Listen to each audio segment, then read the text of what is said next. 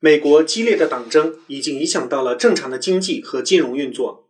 美国财政部长姆努钦最近小动作比较多，要求美联储把救助资金退回给财政部，金额高达四千两百九十亿美元。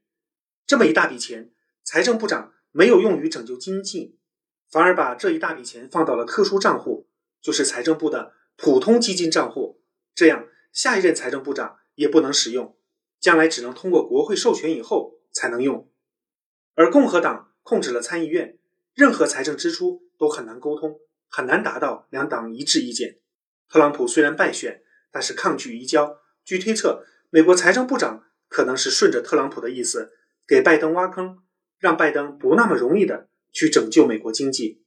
如果耶伦做了财政部长，只剩下财政部外汇稳定基金了，不到八百亿美元，相比美国的疫情和经济困境，这点钱太少了。